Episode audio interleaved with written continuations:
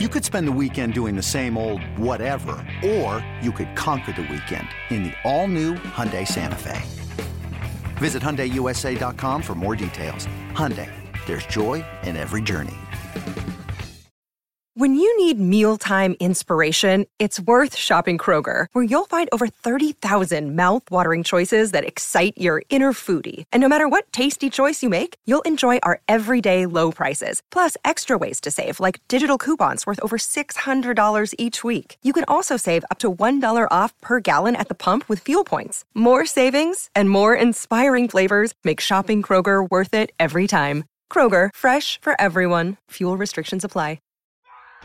This, this, this is Jolly Rogers and Touchdown with Casey Hudson and Kaylee Mizell. We are ready to dive in, kicking things off with the offense. Kaylee, what'd you think of the game? Were you able to stay awake? What excited you? And how'd that offense look? There was a question mark, Casey. Hi fans, excited to be with you guys tonight. So the Bucs lose their final preseason game 27 to 10 in Mm-hmm. Indianapolis, but we did get some glimmers of what hopefully the Bucs can continue building on. Well, good. Uh, speaking of staying awake, it was it was a little bit tough there in the, you know, third, fourth quarter. It's like, what is happening? We will Yeah. get to some of those question marks. Um, but I want to start off, Casey, on a positive note, which is th- it was so good to see Tom Brady out there. And it was so good to see him connecting with Julio Jones. And I, I really like that. There, there was like that really nice pass. Brady had a ton of time, which is something else that I noticed. The offensive line before Robert Rockwell. goes down with a, a potential ankle injury that they're going to Yeah. get more information on. So let's first just give you a quick update on that. So they said that they will get x-rays in the next couple of days on Mhm. Robert Hainsey, but he did come out after that and he did need help off of the field. So not great for Bucs fans to see Robert Hainsey go down. Right. Um, I will say this though. He Yes. wasn't carted off. And we know that there's like a different dramatic effect between the cart Yes. off and the limping off on your own accord. And I kind of tweeted this during the game because I'm sure all of us were glancing at the sidelines whenever they cut to it. Um, at one point, it cut over to Robert Hainsey on the sideline. He was standing by himself, no crutch, no anything helping him stand up. And he kind of kept shifting his stance. So he was putting weight on it, taking weight off of it. So, you know, rocking back and forth between the right and the left ankle. So it doesn't look or appear to be serious if you're able to do all of that immediately, but it does come down to the swelling and they will measure all of that uh, come next day. So fingers crossed. Bucs and fans. luckily they have a little bit of time. So off for the next what 13 14 days, so almost 2 weeks Yeah. before I mean without a game is what I'm saying. Not like Yeah. off. They're practicing and, and whatnot, but without a game. So there is time. Mm-hmm. But uh the O line super impressed with the time and space that Tom Brady was able to have in the Mhm. pocket. He dropped back a few times. That uh, one of the passes, actually, the, the first pass to Julio Jones was a pass where he dropped back. Loved it. It, it was Mhm. great to see him linking up. Um, one of the things we were most excited to see too. so- Exactly. Yes. So I I was really really happy to see them link up. Um yeah, so uh Tom Brady completed 6 of 8 passes. There was one drop. Uh he- he had 44 yards. I really liked the up tempo offense that he Mhm. played with. I I I think that that was working well for him. So I'm really interested to see how long they can continue that, if they can continue that, and if that's something that that Brady's driving with and everybody else, you know, the O line, everybody's driving with. Mhm. Uh, you called it, Casey. Leonard Fournette. I was really impressed by some of his early runs. He's he is out there and he is a force of nature, people yeah. people would there were like at one point there were like two or three guys on him and, And he was still trucking still along. fighting for yards and not just like fighting like oh i'm gonna like get a few extra yards like he was Yeah. still getting seven yards and there's three he's dragging three guys behind him Just so impressive oh Yes. my goodness Yep. he is going to be a monster out there and i think the way that they utilized again, I'm really kind of honing in on that first series there. But I Mhm. think the way that they utilize the run game and mixing it in with some of the bigger explosive plays, some of the, you know, the traditional plays that Tom Brady likes, you know, hitting up Yeah. Cameron. Um, I, I really liked the way that they were able to mix things up. I Mhm. liked the tempo. I I had a question mark about Mike Evans and Tom Brady just on I saw them on the sidelines and they were talking and hanging out and it seemed like everything was great, but on the field it just didn't seem like they were as in much sync gel going as I was there. hoping that they would be. so I was a little bit confused by that and maybe again like Tom Brady had been out for 11 days of training camp so maybe And was just the Evans. time and Evans yeah kind so of he was returned in the hurt same so timeline. so maybe maybe there's no maybe that it just needs a little bit more time to click they clearly Yeah. have chemistry like they're sitting there talking on the sidelines like goofing off hanging out having a good time Mhm. but it just didn't seem to be as in sync in the game as i was hoping that it would be I think and we were then- expecting a little bit more like excitement and electricity between the pair of them Yes. there. I Um, was, yes, yeah. definitely. And then two other notes, uh, maybe kind of on the same person, I guess. I was w- extremely frustrated with Tyler Johnson He's on That my he- list. that he that he missed that cat, and it's like through your hands, TJ. Come on, Mhm.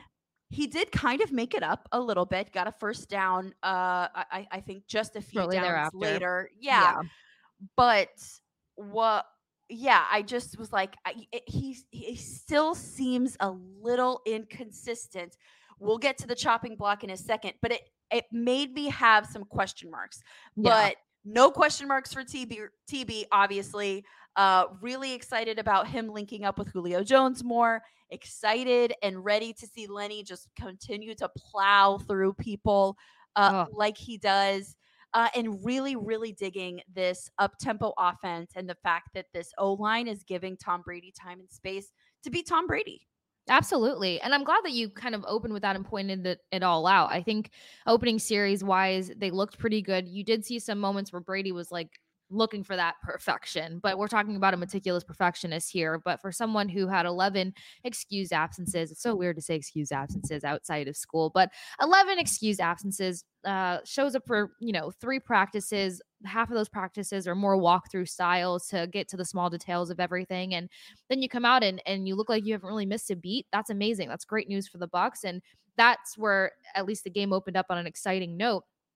What I will say is that I think some of the players were readjusting to having Brady at, at at the helm there because Brady has one of the quickest releases. He throws the ball, and I know Blaine Gabbert maybe have maybe has a faster pass, but there's just something about the accuracy and the touch on Tom Brady's ball where you know that's a that's a tough catch. That's something you have to be in sync with and prepared for. So maybe that's something we were kind of seeing between between Mike Evans and Brady. Mike Evans is usually really loaded up on coverage, though. He's always trying to shake guys off. He was able to draw on that penalty from former Patriots teammate uh, Stephon Gilmore. So uh, I thought we were going to get a little bit more of that action.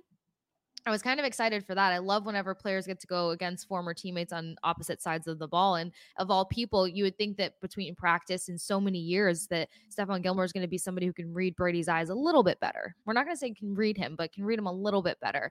So for a second, I got hype thinking, oh, we're going to see a little bit of fire here. Um, and, you know, they're protecting the players' bodies, the ones that didn't stay in very long. Just as you said, Kaylee, uh, the game opened up with a run from Leonard Fournette, whom I mentioned on the last podcast on Jolly Rogers and touchdowns that I was really excited to see. I, and I still wanted to see more of Lenny, but what I did see maintained my my my theory that he's going to be a player to watch this season. He's contracted in. He's cut down his weight, guys. He's back to playoff Lenny, Lombardi Lenny, skinny Lenny. He's no longer lunchbox Lenny and any other Lenny you want to call him outside of just going to tear it up this season.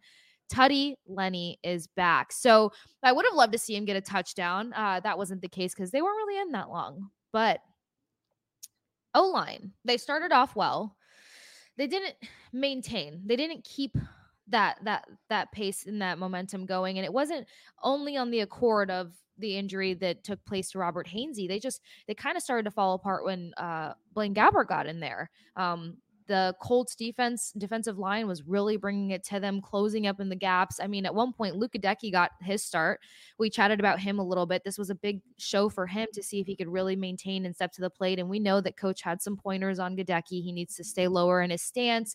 And there was a few minor cleanups. And I emphasize the word minor because Todd Bowles wouldn't have had him start today if they didn't think that he was potentially ready to fulfill that position but it's not a good look when you end up on your running back. And one particular play, you've got Blaine Gabbert in the pocket. They're way too close to their own end zone, and the play takes off, and Colts defense completely bull rushes them, and somehow Luca Deckys just ends up on top of Rachaad White. Everybody gets up all dazed and confused, and that's where you're just like, "Holy crap!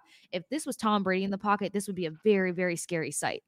Yeah, Fans have been really upset about that yeah it, it, it kind of goes back to and i don't it's weird to say this but it, I, I just can't help but wonder like it seems like the level of play does increase when tom, Tom. brady is in at qb and Yeah. i'm not saying that blaine gabbert or kyle trask or any of these other guys aren't talented or you know couldn't eventually one day maybe like lead a offense or something like that.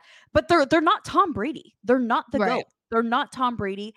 And i- don't know why, but it seems like there is a different level of rising when Brady is in there, which because they know it's kind of- unacceptable. Exactly. And it's kind of frustrating because it could be it should be unacceptable always. Yeah, hundred percent. Um and and yeah, I mean you you have to be you don't like to see that. Um Because you would going- want to see consistency Yeah. out of these guys for a full quarter.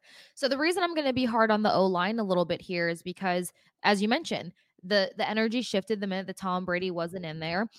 You're only a, halfway through or two thirds through the first quarter. Then you have Blaine Gabbert come in. You have the O line getting crumbled. You got Luke Goedeke getting worked. You've got back to back plays where there's zero protection for Rachaad White, who we know is a very quality running back, like a, a very capable running back. And he's the one who actually started to help the offense get moving down the field eventually. Um, but that zero protection, and then Tyler Johnson, let's circle back to him for a second. As you mentioned, he opens things up with a drop from Tom Brady. And through he's his somebody hands, who yeah. had a great camp. He's somebody who heading into camp I wasn't high on. During camp, he started to change my mind. Then it's like when Tom Brady comes back, can you not catch his ball? Yeah. And then he starts to do better throughout the game without Tom Brady. So that's a problem that they're going to have to figure out in practice because that's your QB1, buddy. Like that's Yeah. the guy you're supposed to be doing all the great plays for. But then it gets better slash worse. After the back-to-back plays of zero protection for Rachaad White, and Goedeke ends up on top of Rachaad White. Then the following play, you've got Tyler Johnson with a false start and Nick Leverett doing back roll somersaults on the field. Somersaults. rolling backwards, knees to chest, and a false start on Tyler Johnson. I that's where I typically would have just liked to move on from this game, but I Yeah. won't be as dramatic. So, yeah, started off very well. Started to kind of fall apart, and I and I understand that once you know the ones, the twos, the twos, the threes, the threes, the fours, everybody starts shuffling in and out. That you're going to see a different level of performance. I I get that, but it's the fact that it was still the first quarter and they couldn't maintain the energy from the top of the first quarter to the end of the second to the end of the first quarter. Then Well, we get into the second quarter. it begs the question, Casey. I mean, you bring up such a great point with consistency and playing a full quarter. Like, you guys have to go out in less than or about two weeks and play an entire game that matters. Yes. How are you going to do that if you can't do it in a preseason game Mm-hmm. that is a glorified practice? What, what how how is this going to happen? It's it it really That begs a big question. it begs a big question and it makes and i hate doubting this with professional athletes but it's like it makes me call into question a little bit of effort and it's like it didn't feel like the effort was always all the way there. Yeah. I can I can agree with that. It just kind of felt kind of like meh.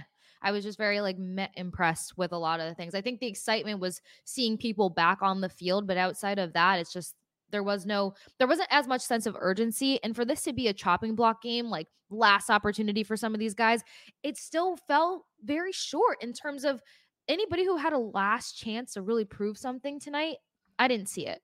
I didn't really see the effort. I didn't see the, you know, I really need to be on this roster. I really need to make this team. It just didn't, it didn't, it didn't stand out. There wasn't much standout. So I definitely agree with you. Raises a lot of flags. Um, also because, you know, a lot of press conferences, post game press conferences last season, it was we need to play, you know, a full game of football. We need to play all four quarters. We can't just show up in the beginning, fall apart at the end, or try to you know come chasing it down at the end and not show up at the beginning so um to see that in preseason game three i won't call it alarming it's it's unfortunate do I think it's a tell on the entire season? No, but I would have liked to see a little bit more of an exciting game with with all these returns. So yeah, second quarter, Rachaad White, K and got the offense going along. Ke'Shawn Vaughn had a heck of a game. He's the only person who found the end zone for the Buccaneers.